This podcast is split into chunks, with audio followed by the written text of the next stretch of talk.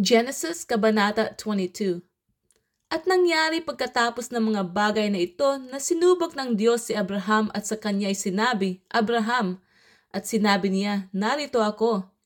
At kanyang sinabi, kunin mo ngayon ang iyong anak, ang iyong bugtong na anak na si Isaac, na iyong minamahal at pumaroon ka sa lupain ng Moraya, at ihain mo siya do, roong handog na susunugin sa ibabaw ng isa sa mga bundok na aking sasabihin sa iyo.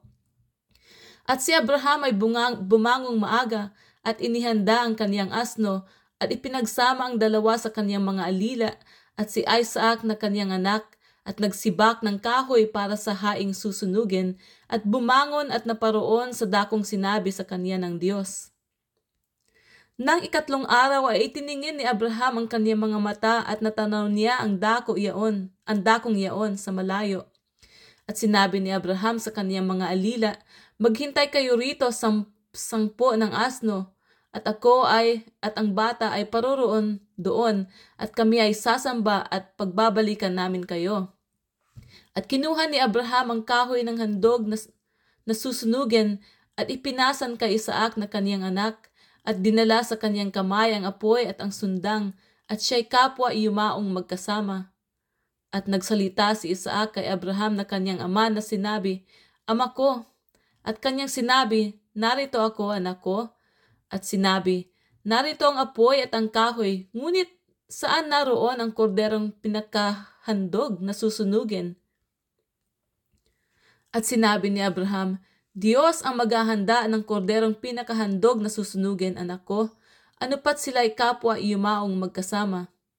At sila'y dumating sa dakong sa kanya'y sinabi ng Diyos, at nagtayo si Abraham doon ng isang dambana at inayos ang kahoy at tinalian si Isaac na kaniyang anak at inilagay sa ibabaw ng dambana sa ibabaw ng kahoy. At iniunat ni Abraham ang kaniyang kamay at hinawakan ang sundang upang patayin ang kaniyang anak.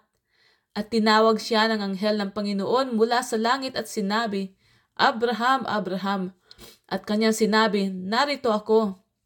At sa kanya'y sinabi, huwag mong buhatin ang iyong kamay sa bata o gawan man siya ng anuman, sapagkat talastas ko ngayon na ikaw ay natatakot sa Diyos, sa parang hindi mo itinanggi sa akin ang iyong anak, ang iyong bugtong na anak.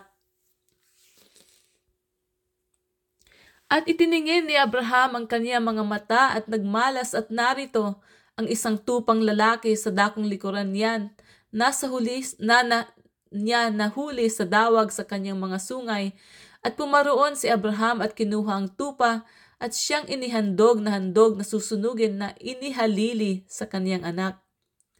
At pinanganlan ni Abraham ang dakong iyon ng Jehovah Jireh, gaya ng kasabihan hanggang sa araw na ito, sa bundok ng Panginoon ay mahahanda. At tinawag ng anghel ng Panginoon si Abraham na ikalawa mula sa langit, at sinabi, Sa aking sarili ay sumumpa ako, anang Panginoon, sapagkat ginawa mo ito at hindi mo itinanggi sa akin ang iyong anak, ang iyong bugtong na anak, na sa pagpapala ay pagpapalain kita at sa pagpaparami ay pararamihin ko ang iyong binhi na gaya ng mga bituin sa langit at gaya ng mga buhangin sa baybayin ng dagat at kakamti ng iyong binhi ang pintuang bayan ng kaniyang mga kaaway. At pagpapalain sa iyong binhi ang lahat ng bansa sa lupa sapagkat sinunod mo ang aking tinig. Sa gayoy nagbalik si Abraham sa kanyang mga alila at nagsitindig at sama-samang nagsiparoon sa Beersheba at tumahan si Abraham sa Beersheba. At nangyari, pagkatapos ng mga bagay na ito, na ibinalita kay Abraham na sinasabi, Narito, si Milka rin naman ay nagkaroon ng mga anak kay Nahor na iyong kapatid. Si Hus ang kanyang panganay at si Bus na kanyang kapatid at si Kimwell na ama ni Aram, si Chesed din naman at si Hazo at si Pildas at si Jidlap at si Betwell. At naging anak ni Betwell si Rebecca. Ang walong ito ay naging anak ni Milka kay Nakor na kapatid ni Abraham.